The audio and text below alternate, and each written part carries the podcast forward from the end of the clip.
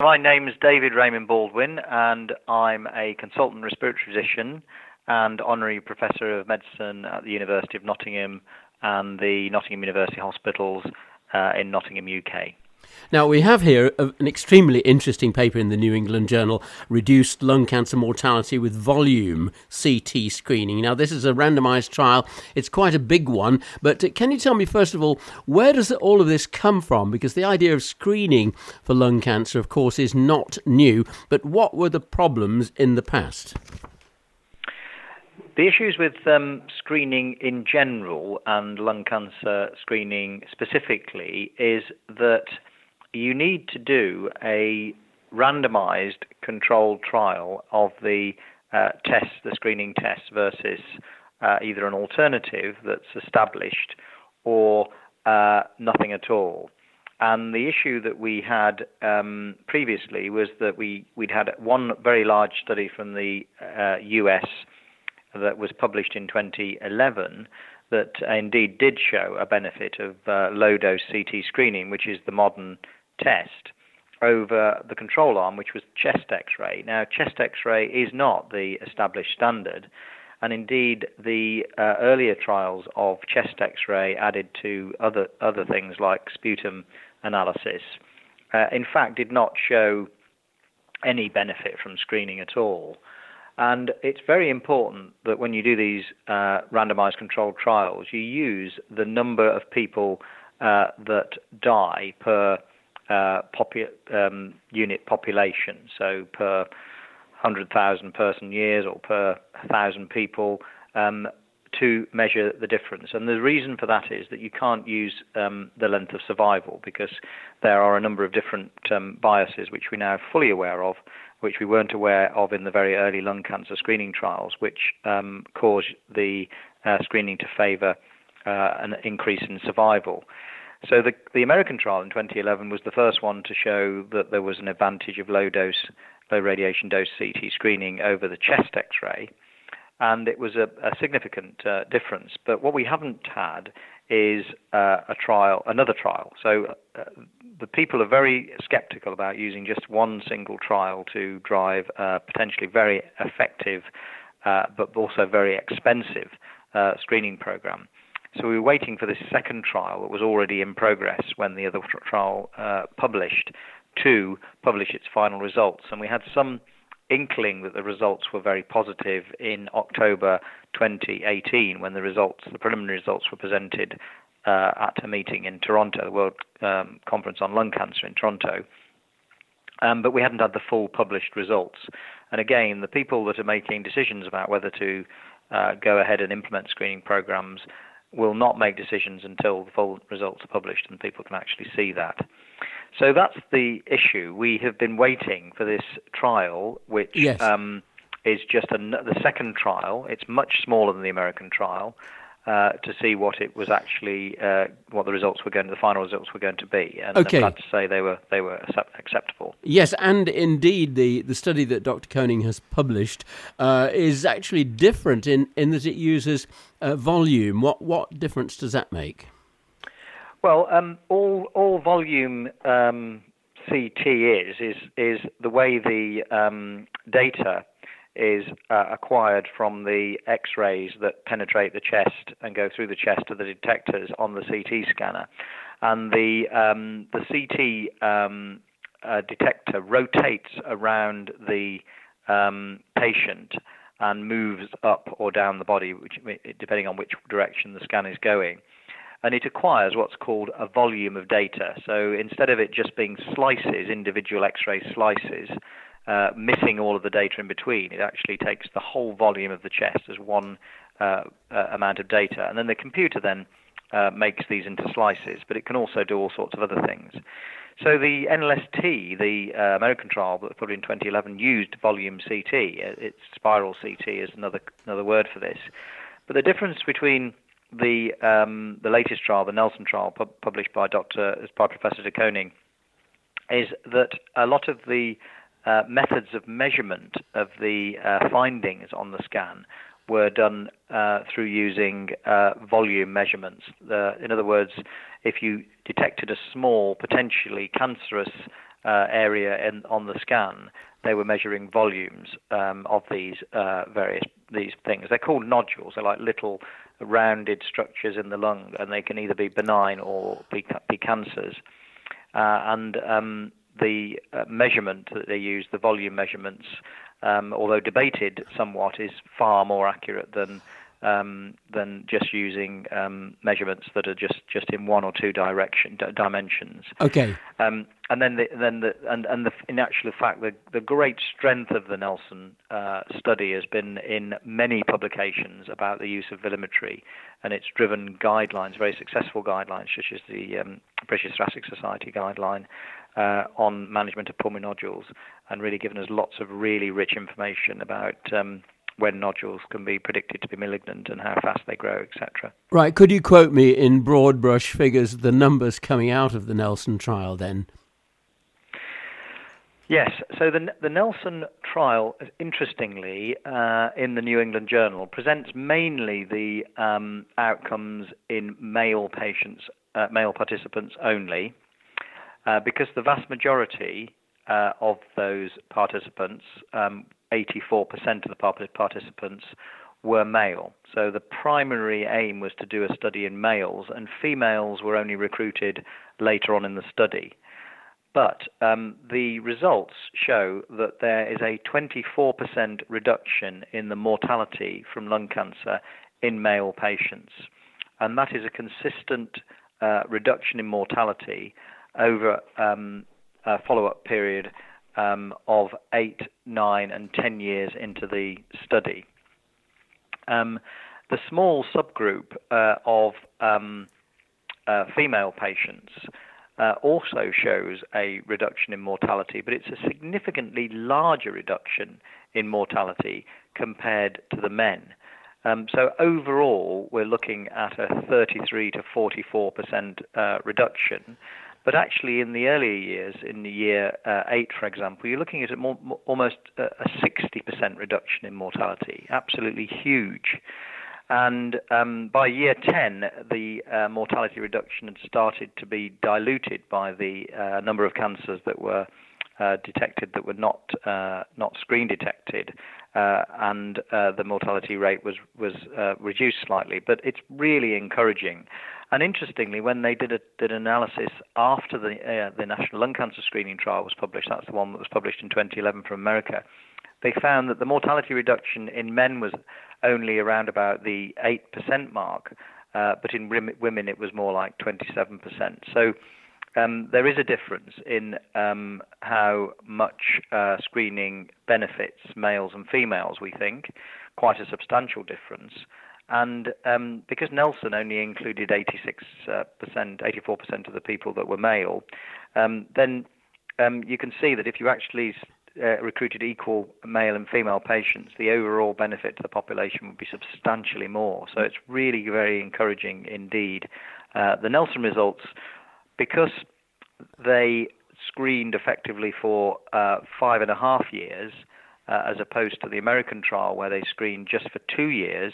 So it's almost a three times difference in the length of times that people were screened. It resulted in a pretty much a three times the number of deaths that were prevented um, in the in the trial. So um, very very encouraging, just showing the power uh, of um, screening for longer uh, and also the, um, the, the power of using the the volume approach for managing your your pulmonary nodules. I think, although it's difficult to know exactly which was the most important thing. I think really the screening duration was most important. Does this mean then that we can have even more confidence, uh, thanks to these new findings, that screening using CT for lung cancer really is worth doing? It does, in a, in a in a word, but to just put some more flesh on the bones there.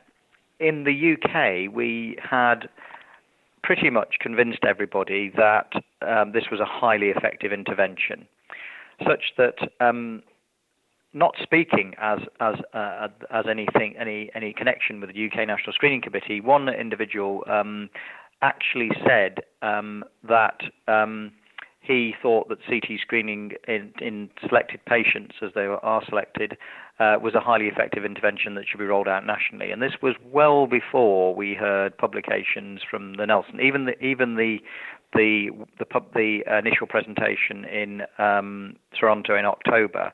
Uh, in the UK, we already decided that on the strengths of the evidence from the American trial alone, you could say that this was going to be a highly effective intervention. And the reason it's important to understand that is that the American trial, although it was a really great trial, it had a lot of features about it that were just not very good at all, in the sense that they, um, first of all, uh, had a control arm which was chest X-rays, a non-standard screening method, and uh, certainly at the time that they uh, published their results, it looked as if the, the chest X-ray arm had um, had a, had a reduction overall in mortality of around about 9%. So it was actually taking off the difference between the chest x-ray and the CT arm. And, and, and then furthermore, the inclusion of patients that had almost, uh, have had very low risk of lung cancer in the American trial, and during that trial period had almost no benefit from the screening, meant that the, the results were diluted. So we were all saying that actually we can expect a much bigger effect if we have a trial that that is uh, uh, you know better designed. And that's not to say that the American trial should be criticised in that that way. It's just that at the time this trial was designed, you know, more than 20 years ago now. We knew less, and you know they did they did the trial design with the best intentions, and it was a positive trial. But it could have been so much better. So I've been arguing for some years now um, and presenting you know, just why we can expect so much more from the National Lung Cancer Screening Trial. So it was a great re- relief, I think, to me and many others that when the uh, the Nelson investigators uh, announced the preliminary results in October 2018. Mm. And as a result of the implementation of this strategy in the UK, has there been an impact in the real world on mortality from lung cancer?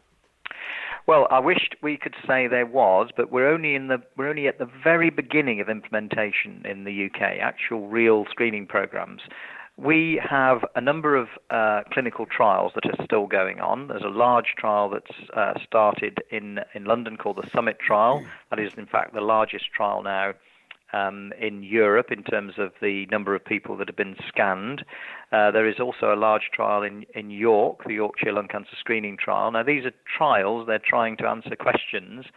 Um, and then added to that, there uh, is uh, there are a number of, of pilot uh, initiatives that have been going on in um, Manchester, Liverpool, uh, Nottingham and some London centres where they're doing a program. They're not actually uh, doing any trial investigations at all. And the great thing about those is they've shown two things. One is that the cancer detection rate is very good. We are actually detecting 2 to 3% uh, of people that have cancer on the initial scan and slightly less on the second scan.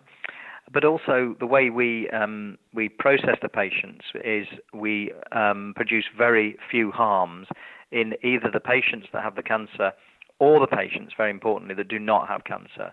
So, it, and much, much better results than we've seen in the other trials in Europe and in the US. So, in, and this is thanks to the guidelines that I mentioned before being being used, I think, and, and good good clinical teams. The challenge now is to try to replicate those results across the whole of the UK. Um, that's why NHS England have, have funded these uh, 10 pilot uh, uh, alliances and 14 separate sites. Uh, it's very ambitious. Um, a lot of scans being done, probably around about 80,000 scans in the first uh, first scanning round. And there are significant challenges actually delivering that program. And more importantly, there are significant challenges in making sure it achieves the same very high quality that we've seen in the pilots so far. The next step after the pilots, uh, this pilot program, of course, is then to move on to a fully uh, fledged national uh, screening program uh, which runs in all of the four UK countries, and that is something that we're working out how it um, should be implemented um, now, and I'm sure there will be discussions going on over the next uh, few months. So, as far as the Nelson trial findings, the ones that have just been published, are concerned, what are the clinical implications? What have they added to this picture? So the one thing, the most important thing from my perspective uh, that they've added to the picture is um, a published document that we can now sh- quote in to poly- policymakers that this has confirmed that CT screening for lung cancer works. It is also the second implication, or the second uh, very important uh, finding, is that it can work better than has been shown in the the, the um, American trial, um, substantially better. And we can expect even more a, from a program because we will be screening people for longer in a program than the, than they were screened in Nelson. Globally, of course, the epidemic of lung cancer is is really taking off. So, what do you think are the global implications, and specifically also for the United States? The United States um, have have already approved um, screening um, for for lung cancer. Their issue is uh, delivery of, of the screening and participation. Um, one of the very significant challenges is is getting patients into these programs, and um, part of that is about giving them information about how effective the program would be. I think there's a, there, there are a number of uh, factors that um, stop people entering programs, and one of them in the US is the um, requirement that's been stipulated for a de- detailed shared decision-making process um, in uh, that occurs before the consent to the CT scanning. And this is uh, certainly been identified by a number of US colleagues as being um, quite difficult for patients to go through and reducing the participation rates. And we're not seeing particularly good participation rates in the US at the moment. I think the additional data from Nelson showing just how just how much more effective CT screening can be will help that process to a certain extent. In terms of global, um, well, many countries have again lost patience um, waiting for further studies and have gone ahead with screening programs. Um, I think the, the, the, Nelson results final publication will just um, continue the, that process and galvanize that process in many different countries. I think there's no um, question now that people will be implementing CT scanning across the uh, the globe in, in different ways. Uh, I think it's really important that we have a lot of um, initiatives that uh, guide uh, countries through uh, the process of implementation. So uh, I'm involved in a number of European initiatives to try to uh, uh, agree standards across European countries about how CT scanning should be should be delivered. we're also involved with um, negotiations with the, the European Commission, uh, making sure that they're fully aware that this is a, a major health uh, epidemic, which can which has got uh, to a certain extent uh, a mitigating solution, which should be implemented, which is CT screening, and that's definitely on a lot of uh, MEPs and policymakers' radar now. And uh, we'll continue to do that. So, and, and the Nelson trial is just going to help all of that because it's now a publication which we can quote.